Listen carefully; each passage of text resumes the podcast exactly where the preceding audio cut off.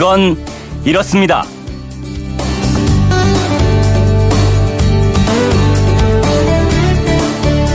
안녕하십니까. 오승훈입니다.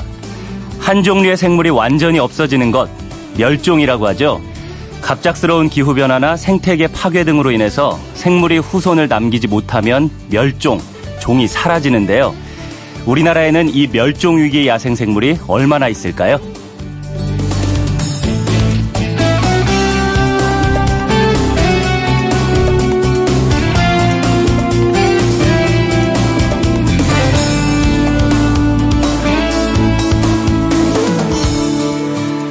우리나라에서 멸종 위기에 처한 야생 생물, 그건 이렇습니다. 환경부 장관은 자연적인 생태계 변화나 인간의 활동으로 인해 그 수가 매우 적거나 줄어들고 있는 생물들을 멸종 위기종으로 지정해서 보호 관리하고 있는데요. 현재 멸종 위기 1급으로 지정된 생물이 51종, 2급으로 지정된 건 195종, 합쳐서 모두 246종이 지정돼 있습니다.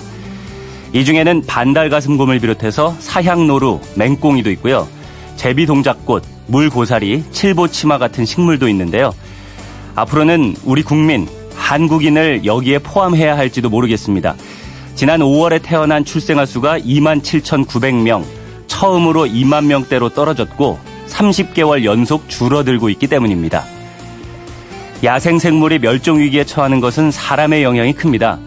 동물을 마구 잡아들이고 무분별한 환경 개발로 서식지를 파괴하면서 오염물질을 배출했기 때문인데요. 출생아 수가 계속 줄어드는 가장 큰 원인도 역시 사람 때문일까요? 지금 이런 속도로 출생아 수가 줄어들다가는 멸종위기 생물에 사람을 추가할 날도 얼마 남지 않은 것 같습니다.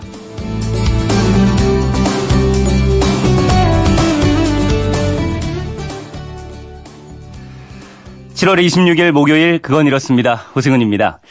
아이 울음소리 듣기 어려운 사회 정말 끔찍한데요. 정부에서도 사태가 심각한 줄 알고 있고 이런저런 대책을 내놓고 있죠. 하지만 별 효과를 거두지 못하고 있는데요.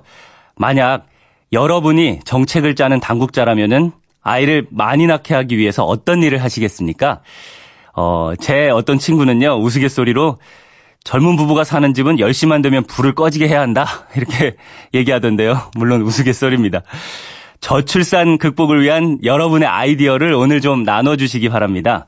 MBC 미니로 보내시는 건 공짜지만 휴대폰 샵 8001로 보내시는 건 짧은 건 50원, 긴 건 100원의 정보 이용료가 있다는 거 참고하시고요. 방송에 소개된 분들 가운데 선정해서 선물 보내드리겠습니다.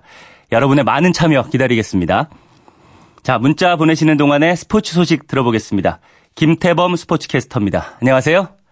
안녕하세요. 김태범입니다. 네. 이번 아시안 게임 금메달에 도전하는 우리나라 축구 대표팀에 안 좋은 소식이 있었죠? 네. 한마디로 시작부터 꼬였다. 이런 얘기가 나오고 있는데요. 네. 2018 자카르타 팔렘방 아시안 게임 남자 축구 조편성 보강 추첨이 어제 말레이시아의 아시아 축구 연맹 본부에서 있었습니다. 그 결과는 팔레스타인이 A조에 들어가게 됐고 아랍에미리트가 우리나라가 속해 있는 E조로 들어오게 됐는데요. 네. 이로써 우리나라는 기존에 같은 E조였던 키르기스스탄, 말레이시아, 바레인 그리고 추가로 아랍에미리트와도 조별리그를 치르게 됐습니다. 네. 그러면 네 팀씩 편성된 다른 4개 조보다 뭐 다섯 팀이 된 A조와 E조만 불리하게 된 거네요?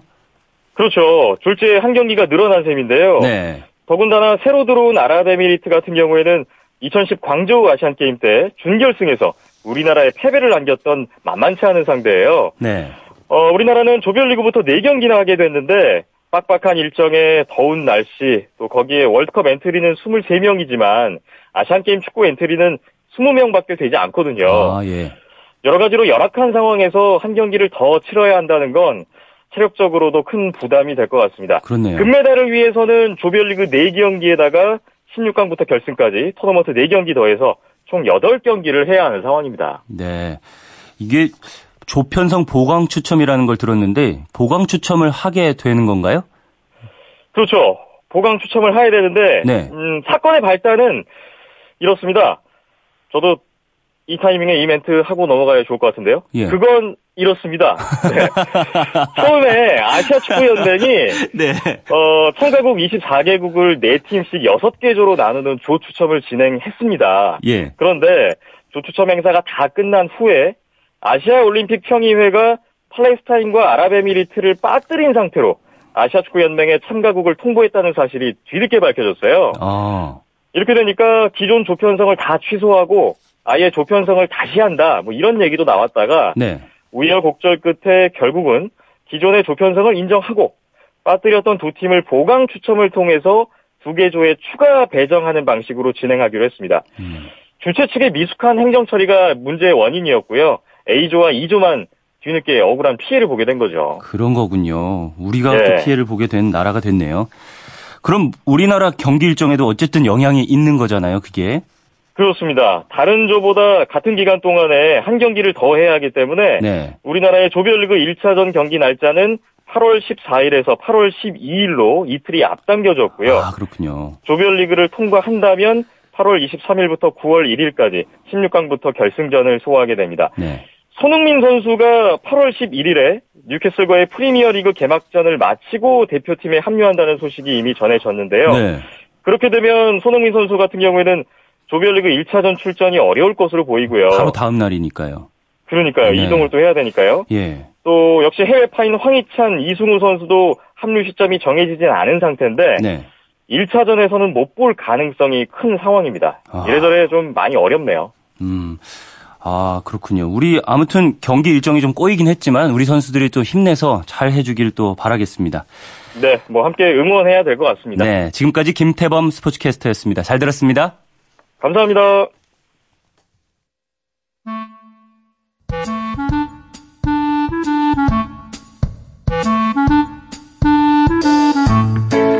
오늘을 꽉 채워줄 생활 정보를 알려드립니다. 오늘을 채우는 여자 배아량 리포터 나오셨습니다. 안녕하세요. 네, 안녕하세요. 네, 오늘을 꽉 채워줄 생활 정보는 어떤 건가요? 네, 날씨는 더운데 음식물 쓰레기는 매일같이 나오고 그렇죠. 아무래도 처리하기가 귀찮다 보니까 네. 그냥 플라스틱 용기나 봉지에 음식물 쓰레기 담아서 냉동실에 그대로 얼려뒀다가 버리시는 분들 계실 텐데요. 네. 그런 분들이라면 오늘 방송 꼭 집중해서 들으셔야겠습니다. 네. 이게 오히려 세균을 증식시키고 또 냉동실 속에 다른 것까지 오염시킬 수 있기 때문인데요. 음. 그래서 오늘은 냉동실 속에 넣어도 되는 음식과 안 되는 음식들을 구별해서 한번 알려드릴게요. 어, 그런데 음식물 쓰레기를 냉동실에 넣으, 넣으면 차가우니까 세균도 번식 못하는 거 아니에요? 왜 넣으면 안 되는 겁니까? 저도 그렇게 생각을 했는데요. 네. 보통 음식물 쓰레기 냉동실 넣으실 때 아, 세균이 얼어 죽겠지라는 생각으로 보관하시잖아요. 네. 근데 음식물 쓰레기는 아무리 낮은 온도라도 그 속도에만 차이가 있고요. 부패가 진행되는 건 똑같습니다. 음. 문제는 이것만 부패되는 게 아니라 주변의 새 음식물에도 영향을 준다는 건데요. 예. 실제로 음식물 쓰레기를 보관했던 선반을 검사해 봤더니 기준치의 49배나 가까운 세균이 이미 퍼진 상태였어요. 예. 왜 냉동실에 냉동만두랑 각종 해산물 그리고 생선 같은 것들 넣어두시잖아요. 그렇죠. 이것들이 그 세균이랑 같이 있는 셈이죠. 아, 한번 오염된 건 균이 없어지는 게 아니기 때문에 음. 심하면 식중독까지도 걸릴 수 있는 아, 거고요. 이게 부패가 진행이 안 되는 게 아니라 속도가 느려질 그쵸. 뿐이다 이 얘기군요. 괜찮겠지 생각했는데 넣으면 안 되겠네요, 정말. 네. 그러면 냉동실에 넣으면 안 되는 게 음식물 쓰레기 말고 또 있나요? 네, 음식물 쓰레기가 위생상의 문제로 안 됐다면 네. 신선도나 맛의 변화 때문에 냉동 보관하면 안 되는 것들도 있어요. 음. 감자가 그런데요. 음. 이걸 냉동실에 넣어두게 되면 먼저 색깔이 변하고 네. 다시 녹이는 과정에서 수분이 빠지게 되는데 푸석푸석해지면서 어떤 요리를 해도 맛없는 감자가 되는 거죠. 네. 그래서 감자는 바구니에 담아서 통풍 잘 되는 서늘한 곳에 두는 게 훨씬 좋고요. 네. 그리고 우유랑 유제품도 냉동 보관하시면 안 됩니다. 생크림이랑 요거트 또 요즘은 휘핑크림 있는 집도 많잖아요. 음. 이 유제품들이 얼었다가 녹으면 안에 있는 유지방이랑 수분이 분리가 되는데요. 아. 그러면 물에 둥둥 덩어리가 뜨는 형태가 돼버려서 먹을 수도 없고 음. 아무것도 못하는 이거 막 거죠. 흔든다고 해서 또 잘 섞이는 건 아닌가 네, 봐요. 아니, 안 됩니다. 음. 이건 치즈도 마찬가지예요. 네. 치즈 덩어리가 얼면 자를 수 없을 만큼 쉽게 바스라지거든요. 만약 냉동 보관을 꼭 하고 싶다 그러면 덩어리를 조각 내서 얼리는 게 좋습니다. 네. 근데 치즈 같은 경우에는 냉장고에 오래 넣어둬도 괜찮기 때문에 굳이 냉동실에 넣어두실 필요는 없고요. 음. 커피 요즘 집에서 많이 갈아 드시잖아요. 네. 이 커피 원두를 개봉했다면 냉동 보관은 하지 않으셔야 합니다. 원두가 수분을 빨아들이게 되는데 그 수분이 다시 냉동실에 각종 냄새를 흡수하게 되거든요. 아. 그럼 그 원두 고유의 맛 맛과 향을 아예 즐기실 수가 없는 거죠. 그렇네요. 물론 개봉하지 않은 원두는 냉동실에 한 달 정도 보관이 가능합니다. 와, 들어보니까 정말 아무거나 냉동실에 넣으면 안 되겠네요. 네. 그럼 얼려도 되는 거, 요거는 뭐가 있겠습니까? 보통 채소나 과일은 냉동실 에 얼리게 되면 다음번에 먹을 때 물렁해지고 신선도가 떨어지는데요. 네. 근데 오히려 그렇지 않은 것들도 있습니다. 먼저 아보카도를 냉동 보관하면 오래 보관하실 수 있는데요. 네. 씨를 빼고 조각 내 썰어서 용기에 담고 얼리면 되고요. 이때 레몬이나 라임즙을 뿌려주면 더 향긋하고 깊은 풍미를 오래 느끼실 수 있습니다. 네. 버섯도 괜찮아요. 다만 미리 손질이 필요한데 먼저 버섯을 썰어주고요. 큰 접시에 버섯이 겹치지 않게 놓고 그대로 2시간 정도를 얼려줍니다. 그러고 나서 보관 용기에 다시 담아서 넣어주면 되는데요. 이렇게 작업을 하는 이유는 버섯을 통째로 얼리게 되면 나중에 사용할 때 버섯끼리 얼어붙으면서 아무렇게나 어. 부서지기 때문이고요. 네. 마지막으로 달걀입니다. 좀 생소하죠. 네, 달걀. 네, 달걀은 냉동실에 넣기 전에 껍질과 내용물을 분리해 주셔야 해요. 음. 그렇지 않게 되면 팽창하면서 냉동실 안에서 터질 수가 있기 어, 때문인데요. 어, 예. 내용물은 흰자, 노른자 분리해서 보관하셔도 되고요. 아니면 같이 하나로 두셔도 됩니다. 음. 아무래도 분리해서 보관하면 제빵할 때 좀 더 편하게 사용할 어, 수 있겠죠? 그렇겠네요. 네. 또 용기별로 날짜를 써두면 어떤 게 먼저 있던 달걀인지 순서 파악하는 것도 쉬울 것 같아요. 네, 그렇군요. 정리를 해보자면은 음식물 쓰레기는 냉동실이 아니라 바로바로 바로 버려주기 그리고 냉동실 문 열기 전에 과연 이 음식이 냉동 보관해도 되는 건지 한번 찾아보기 보관 용도 같은 네. 것들도 좀 꼼꼼히 따져보면 좋겠네요. 오늘을 알차게 채울 꽉 찬 정보였습니다. 지금까지 오늘을 채우는 여자 배아량 리포터였습니다. 감사합니다. 네, 감사합니다.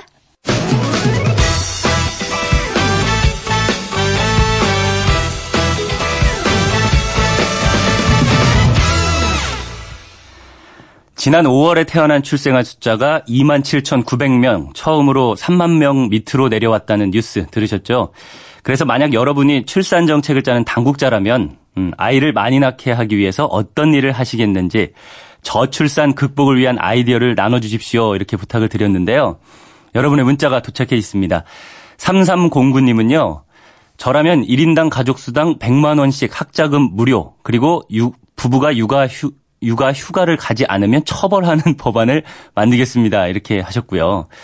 어, 8167님은 회사 내 유치원을 의무적으로 설치하고 아버지의 육아 휴가를 의무로 정하여 육아를 분담하고 고등학교까지 의무 교육을 확대하는 방안입니다.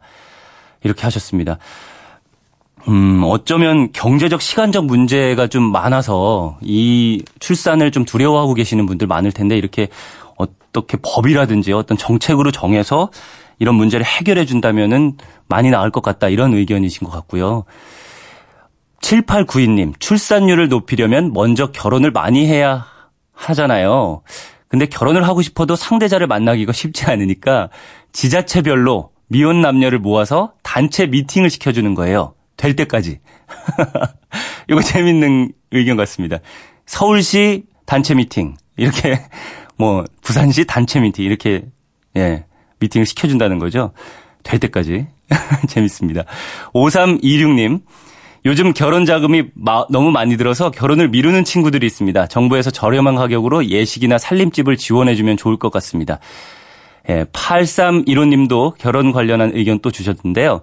주거와 안정된 직장이 보장되면 결혼하는데 어려움이 없고 그럼 애도 낳고 안정되게 살겠죠.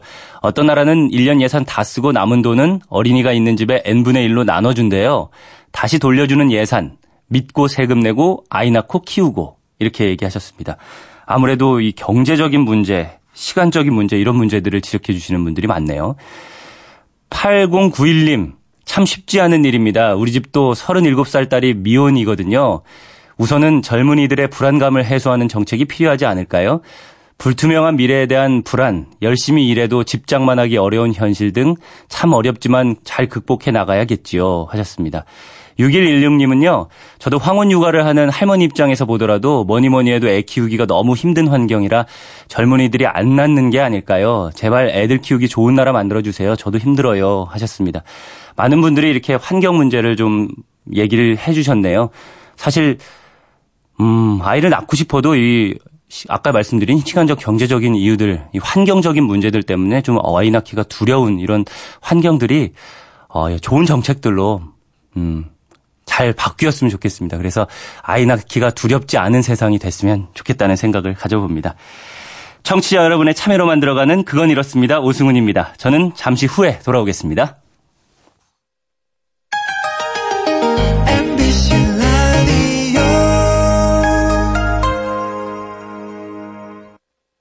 왜라는 말을 다른 나라 사람들은 어떻게 소리낼까요? Why? 세상의 모든 왜라는 궁금증에 대한 대답을 들려드립니다. 궁금증에 대한 가장 친절한 설명서. 그건 이렇습니다.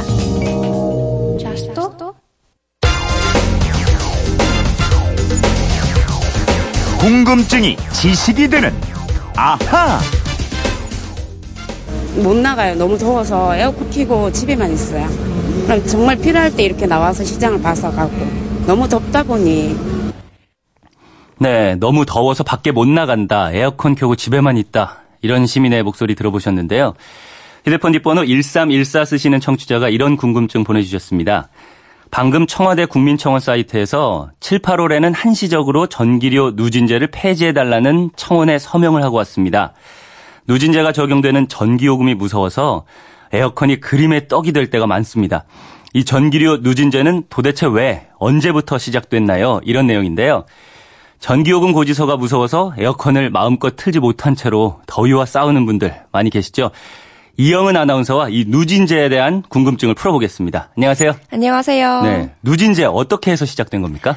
네, 1970년대에 오일 쇼크가 있었던 건 아시죠? 네. 1973년 중동 전쟁이 발발하면서 국제 유가가 순식간에 몇 배나 급등했고 수입 자체도 쉽지 않았습니다. 음. 그러자 정부가 에너지 소비를 억제하기 위해서 이듬해 1974년부터 전기요금 누진제를 도입한 겁니다. 그러면 거의 45년 된 제도인데 근데 이 누진제가 처음부터 가정에만 적용됐나요? 네, 산업용이나 자영업자들이 쓰는 전기에는 지금도 누진제가 없어요. 음. 처음부터 가정 가정에만 적용됐는데요. 근데 가정에서 쓰는 전기 사용량은 현재 비중이 13%밖에 안 됩니다. 네. 그래서 가정에만 부과되는 누진제를 바꿔야 한다는 지적이 그동안에도 많이 제기됐습니다. 그렇죠. 그래서 정부가 나서서 누진제를 좀 바꾸지 않았나요? 네, 2년 전 여름에 올해만큼은 아니지만 그때도 무척 더운 여름이었습니다. 네. 가정마다 에어컨을 켜거나 선풍기를 있는 대로 돌리지 않으면 견딜 수가 없었는데요.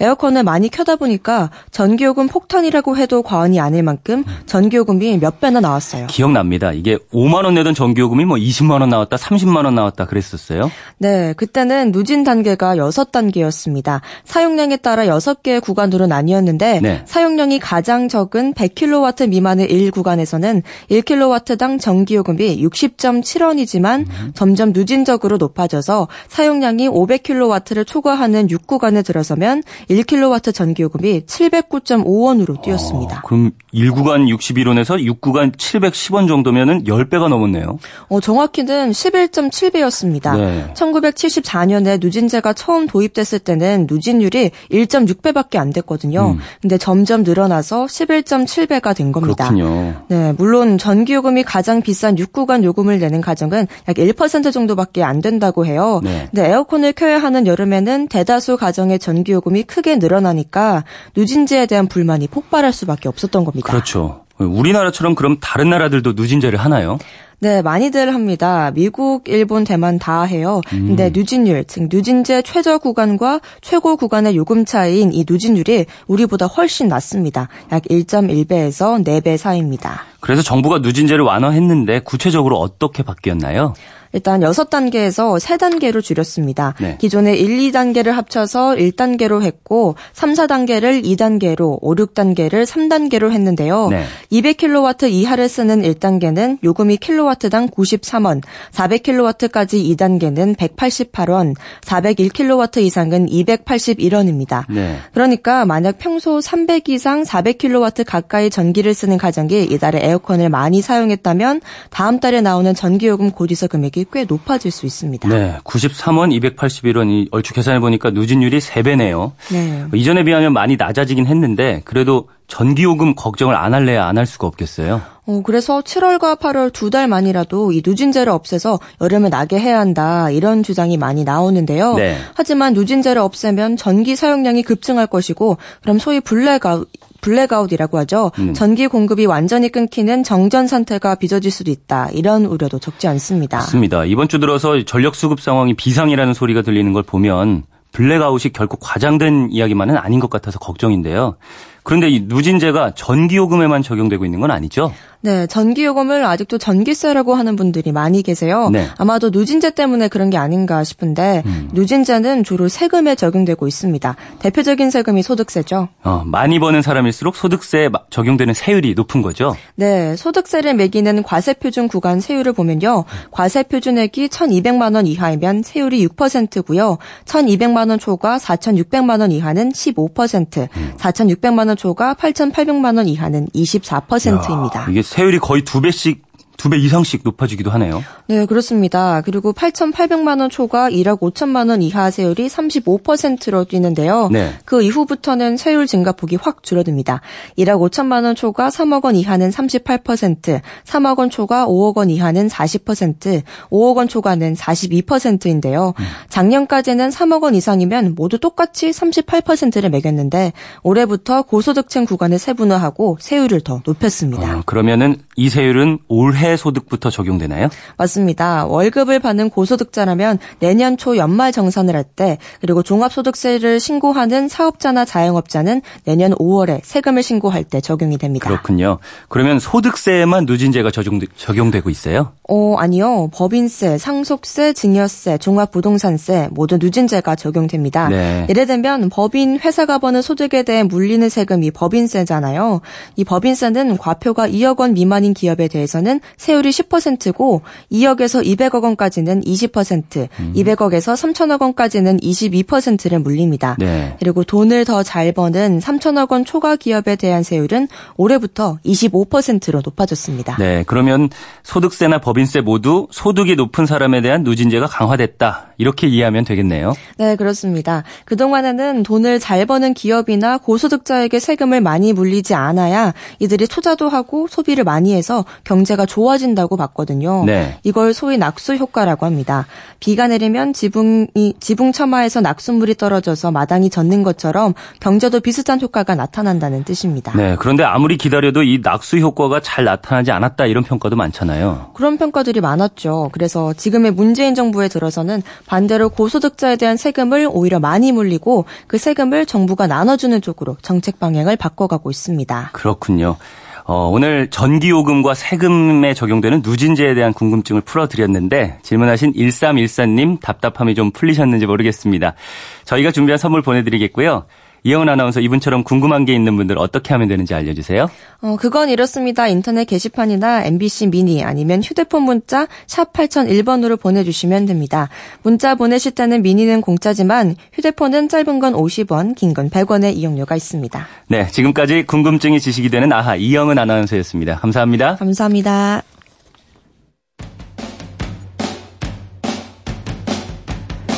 노래 한 곡 듣고 오겠습니다. 더 내게 마이 쉐로나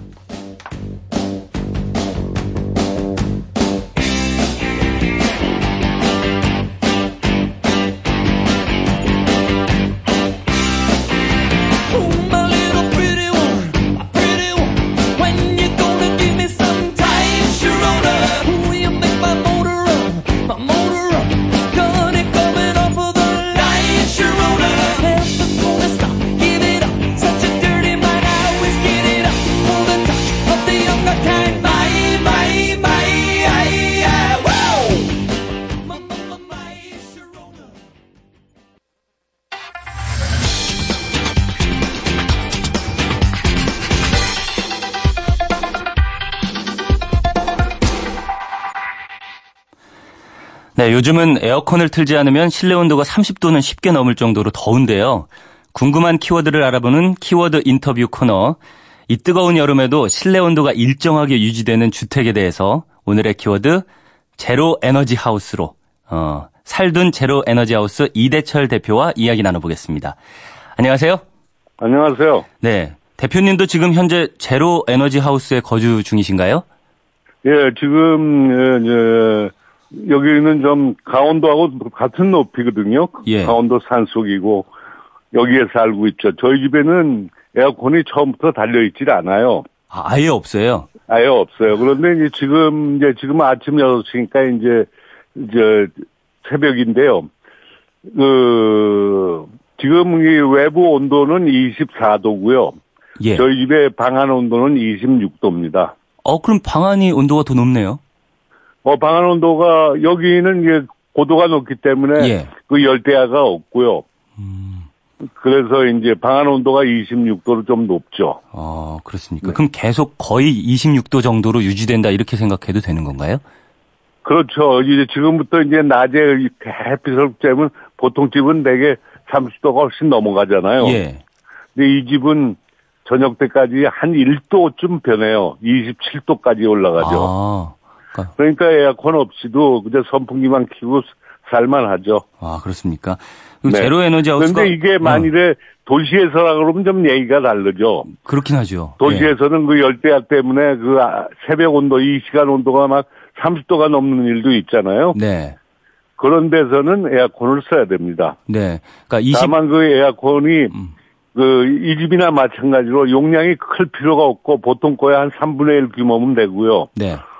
거기도 이제 만일에 그거 똑같은 그 이거와 같은 드시로 에너지 하우스라면 가령 온도를 새벽에 26도로 맞춰 놓으면은 하루 종일 그게 유지가 되니까요. 네. 에어컨이 그냥 24시간 돌 필요가 없어요. 예, 알겠습니다. 아, 그 네, 무슨 말인지 아시겠죠? 네, 예. 한번 온도가 이렇게 일정한 온도가 되면 잘 변하지 않으니까요. 알겠습니다. 이 제로 네. 에너지 하우스가 어쨌든 온도가 한 26도 정도로 유지를 시킬 수 있다고 말씀하셨는데 구체적으로 어떻길래 이렇게 뭐 에어컨 없이 실내 온도 유지할 수 있는 겁니까?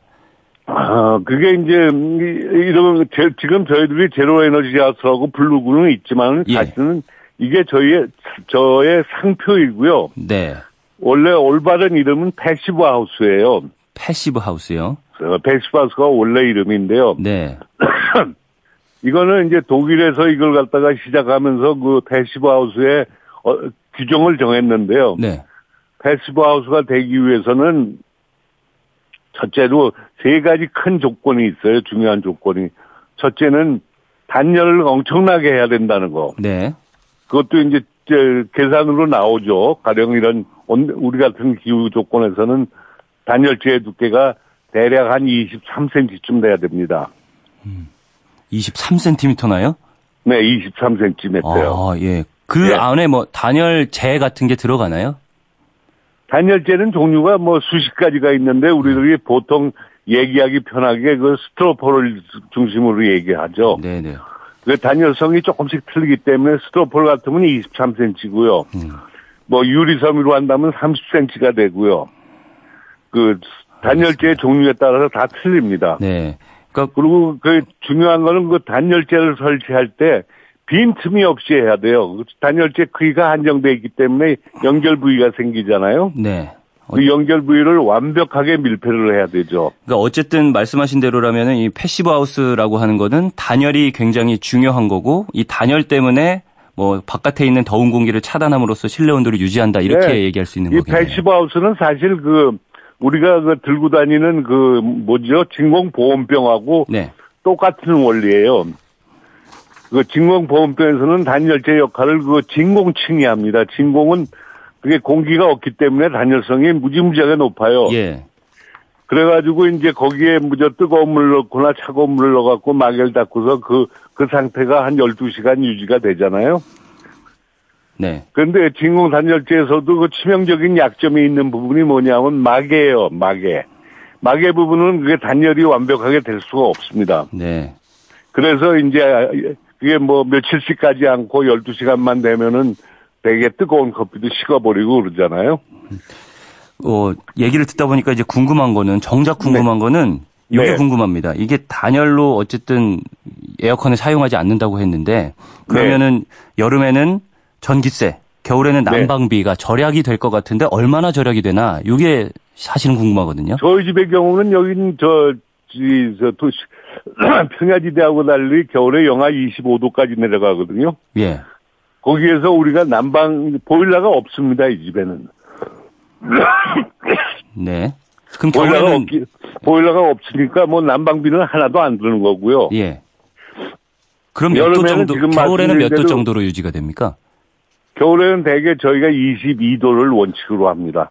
아, 겨울에는 22도가 실내 온도가 유지가 돼요? 유지가 되죠. 네, 알겠습니다. 그게 이제 어떤 때 그 22도가 잘 유지가 안 되냐 하면은 이 집이 이제 겨울철에 온도를 유지하는 그 열원이 몇 가지가 있어요. 아무 예. 설비도 안 했지만은 이제 첫째가 이제 가정용품 있잖아요. 우리 텔레비니 뭐 컴퓨터니 그런 게 다 뜨끈뜨끈 하잖아요. 한참 예. 사용하면 그게 다 열원이에요. 그걸 갖다가 밖으로 내보내지만 않으면 그것도 아, 열이라고요. 열을 가둬두는 거군요. 네, 그리고 부엌에서 버너를 써도 열, 이 많이 발생하잖아요. 예. 그게 다 여론인 거죠. 어, 이, 아, 말씀하신 어, 대로 이제 난방비와 냉방 비용은 좀 안 된다고 하셨는데 네. 그래도 단열재 말씀을 하셨고 그 단열 뭐 벽의 두께 이런 걸 보면 건축비가 좀 비싸게 될것 같습니다. 건축비는 저희들이 해본 걸로는 예. 대략 10%에서 뭐 한 15%까지 더 들어요. 보통 집보다. 아, 보통 집보다 10에서 15%요. 보통, 예. 네. 그렇군요. 그러면 이렇게 조금 비싼데도 불구하고 이렇게 단열이 잘 되는 제로하우스를 지어야겠다고 생각하신 이유는 아무래도 뭐 난방비 이런 것 때문인가요? 그거하고 이제 여러 있을까요? 가지가 있죠. 예. 이게 결국은 난방비, 냉방비라는 건 결국 따지고 보면 그 에너지원이 석유화학, 석유 제품 아니에요? 네. 네, 석유, 석유는 우리나라에서 한 방울도 안 나니까요. 네. 그 에너지 석유를 좀 절약하자 하는 얘기 생각하고 그러니까 환경 보존하고 관계가 있겠죠. 음, 결국 에너지 절약이. 네. 그리고 네. 지금 기후 변화 지금 요즘 날씨도 기후 변화 때문에 이런 일이 생긴다고 보고 있는데 네. 기후 변화가 결국 CO2에 의해서 결정이 나는데요. 탄산가스를 집에서 하나도 발생하지 않게 하자 음. 하는 음. 그런 생각에서 한 거죠. 어, 말씀하신 대로 이 친환경 정책 쪽으로 뭐 유럽 국가들도 가고 있다고 알고 있습니다. 네. 우리는 어떻습니까? 유럽에 특히 독일, 독일이 그게 제일 발전했는데 독일의 경우는 그, 그러니까 패시브 하우스라는 단어조차도 이제는 없어져 버렸어요. 왜냐, 네. 모든 집이 다 패시브 하우스로 짓기 때문에. 아, 예. 예. 그런데 이제 우리나라는 이게 시작한 게 독일보다 20년이 늦었고, 지금 우리가 이 집을 지은 지가 제가 11년이 됐는데요. 11년 동안에 이런 집이 전국에 한 250채쯤 지어졌을 거예요. 예. 250채쯤 지어졌으니까 그 발전 속도가 굉장히 늦죠. 그런데 집이라는 거는 그 다른 상품하고 달리 일생 동안에 대부분 한 번만 하는 일 아니에요? 네. 한 번 하는 거기 때문에 이게 속도가 느리고 보급이 그렇게 늦습니다. 음, 알겠습니다. 이 생각을 해보니까 에너지 절약과 환경을 생각하면은 이 패시브 하우스라는 것도 우리나라에도 많이 적용이 돼야 되겠다 이런 생각을 또 하게 되네요. 어. 그게 이제 저희 집만 생각하면 그냥 단순히 뭐 한겨울에 뭐 100만 원 또는 150만 원 절약하는 거지만은 나라 전체로 생각하면은 그 어마어마한 돈이죠. 그렇겠죠. 네. 1년에 제가 계산한 걸로 보면 30조 내지 60조가 네. 집안 난방하고 냉방하는데 매년 그 돈이 들어가는 거예요. 그렇죠. 만일에 전부 다가 패시브 하우스라면 그 돈을 하나도 안 써도 되는 거니까 네. 그거는 굉장한 거죠. 그 금전적인 면에서도 굉장하고 그리고 그 아, 뭐라 그러죠? 안보라고 그러나요? 그 문제에 있어도 우리가 에너지에 그 의존을 하지 않는다면은 대단한 거죠. 네. 그 경제적 그, 저, 일반인들이 잘 모르는 게 하나 있어요. 네. 우리가 이제 겨울에 이제 마이너 영하 20도인 날, 전국이 20도인 날, 전기가 갑자기 끊긴다면요. 그 블랙아웃이라는 게 언제든지 올 수가 있잖아요. 그렇죠. 예. 전기가 끊기면은 보일러도 돌지 않고 아무것도 안 돕니다. 네. 알겠습니다. 그렇게 되면은 보통 일반 주택은 24시간 안에 집안 온도가 바깥 온도하고 똑같아져요. 밖에 영하 20도라면 집안 온도도 영하 20도가 되는 거죠. 네, 알겠습니다. 네. 어, 예, 오늘 말씀 패시브 하우스에 대해서 저희가 자세히 알아본 것 같고요. 네. 어, 더운 여름에도 어쨌든 실내 온도가 적정하게 유지되는 주택, 어, 패시브 하우스를 통해서 뭐 에너지 절약 환경 같은 것들도 같이 생각해 볼 수 있던 시간이었던 것 같습니다. 좋은 말씀 네, 감사합니다. 감사합니다. 네. 예. 이재철, 이대철 대표였습니다. 오늘 날씨 어떨까요? 기상청의 이효은 리포터 연결합니다. 네, 서울은 오늘도 흐리죠. 구름이 많아서 낮 동안에는 비까지는